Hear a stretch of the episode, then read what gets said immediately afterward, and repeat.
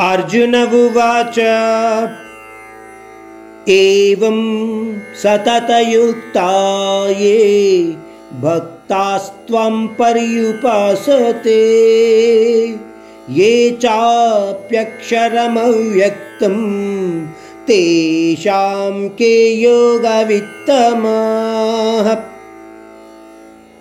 सौम्य भरित चतुर्भुज विष्णु रूप और भय भरित या आदि अंत रहित ब्रह्मांडीय रूप को देखा अर्जुन में एक प्रश्न जाग उठा।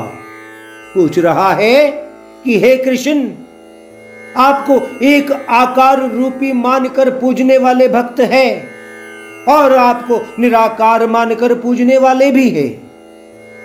इन दोनों प्रकार के भक्तों में आप किसको उत्तम भक्त या उपासक मानते हैं?